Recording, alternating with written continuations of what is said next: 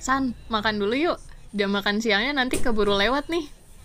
Ah, iya iya oke oke sebentar ya. Oke. Wah, Masya Allah banget, lauknya menggiurkan banget. Alhamdulillah ya, sok mangga dimakan, aku temenin. Tadi aku udah makan duluan, maaf ya. Oke oke, aku makan ya. Bismillahirrahmanirrahim. Eh, San, udah cuci tangan belum? Bersih kok, bersih, tenang aja. Yakin, kamu tadi habis pegang laptop seharian loh. Cuci tangan dulu, San. Iya deh, iya. Pakai sabun jangan lupa. Iya, Han. Kamu nih sebagai anak kimia, aku mau tanya, kenapa sih cuci tangan harus pakai sabun? Eh, maksudnya kenapa sabun bisa bantu bersihin kotoran? Penasaran aja sih. Oh, jadi sabun atau tepatnya molekul sabun itu punya dua bagian, polar sama non-polar. Kamu masih ingat kan pelajaran di SMA? Hmm, polar itu bagian yang mudah tertarik sama air. Kalau non-polar sebaliknya. Nah, iya betul. Sederhananya sih begitu. Jadi, pas kita membersihkan sesuatu menggunakan sabun, bagian molekul sabun yang non-polar bisa menarik partikel kotoran non-polar yang biasanya nggak bisa larut sama air. Dan waktu sabunnya kita bilas dengan air, si kotoran yang udah terikat sama sabun tadi itu bisa larut dan ke bawah deh sama airnya. Wow, terus-terus ini random sih, tapi aku kepo. Hehe. Kamu tahu nggak siapa ya yang nemuin sabun? Keren aja gitu loh, karena ada sabun, jadi saat cuci tangan, mandi, cuci piring, sampai cuci baju, kotoran yang ada jadi hilang. Wus, wus, wus, bersih deh. Kamu tahu nggak, San? Sabun yang kita pakai sekarang itu ada andil ilmuwan Islam. Hah? Serius? Iya, makan dulu makan. Sambil makan aku ceritain. Yuk, cut sini. Sabun sebenarnya sudah ditemukan sekitar um, 2800 sebelum Masehi pada zaman Babilonia. Bangsa Mesir kuno, Romawi, dan Yunani juga udah membuat sabun dengan mencampur lemak, minyak, dan garam. Tapi pas itu sabun gak dibuat untuk membersihkan diri atau personal hygiene. Sabun masih dibuat hanya untuk membersihkan produksi tekstil, medis, alat makan, dan peralatan rumah tangga lainnya. Jadi sabun yang ada tuh aromanya kurang sedap, bentuknya juga mirip sabun colek dan lebih umum disebut sebagai deterjen. Kemudian, ini dari History of Science and Technology in Islam ya, oleh ilmuwan Islam Abu Bakar Muhammad bin Zakaria Ar-Razi, bentuk sabun yang ada disempurnakan. Sabun garapan Ar-Razi ini pokoknya dimodifikasi sedemikian rupa, sampai formulanya persis dengan formula dasar sabun yang kita gunakan sampai sekarang. Komposisi sabun buatan Arozi ini terdiri dari minyak nabati, alkali, natrium, dan pewangi.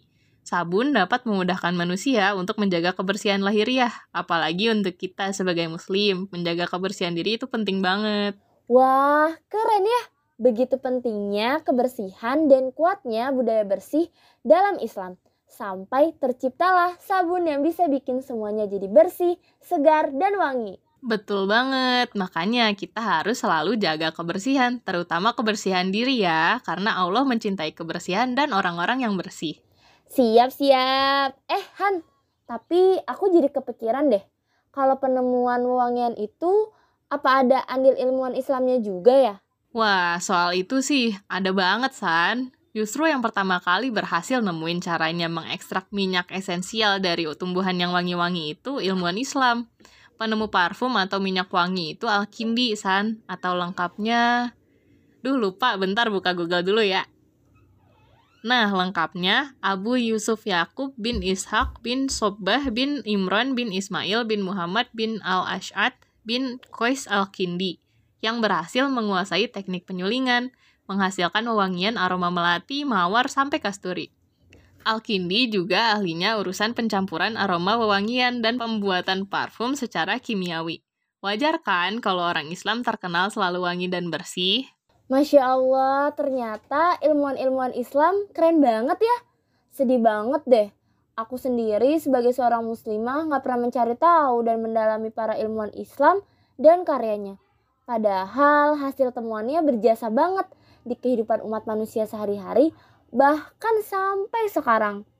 Kayak sabun dan wangian itu. Iya, ke mana aja kamu San? Emang keren banget. Makanya kamu makan yang banyak biar kuat, terus belajar yang rajin biar bisa jadi muslim yang cerdas dan inovatif. Siapa tahu kita bisa jadi the next Arozi dan Alkindi lohan. Amin. Hehe, siap. Bismillah ya. Amin. By the way, karena kamu makannya udah selesai, aku duluan ya San, mau lanjut nugas. Ah, jangan lupa cuci tangan pakai sabun, cuci piringnya juga ya pakai sabun supaya kotoran di tangan dan piringnya hilang. Wush wush. Oke, siap.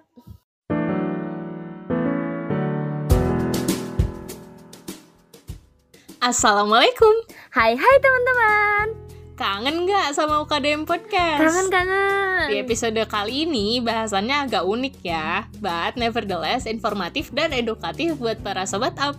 Personal hygiene itu buat konsep dan budaya yang penting banget dalam Islam loh, yang menjunjung tinggi kebersihan. In which dalam praktiknya para ilmuwan Islam sangat berjasa.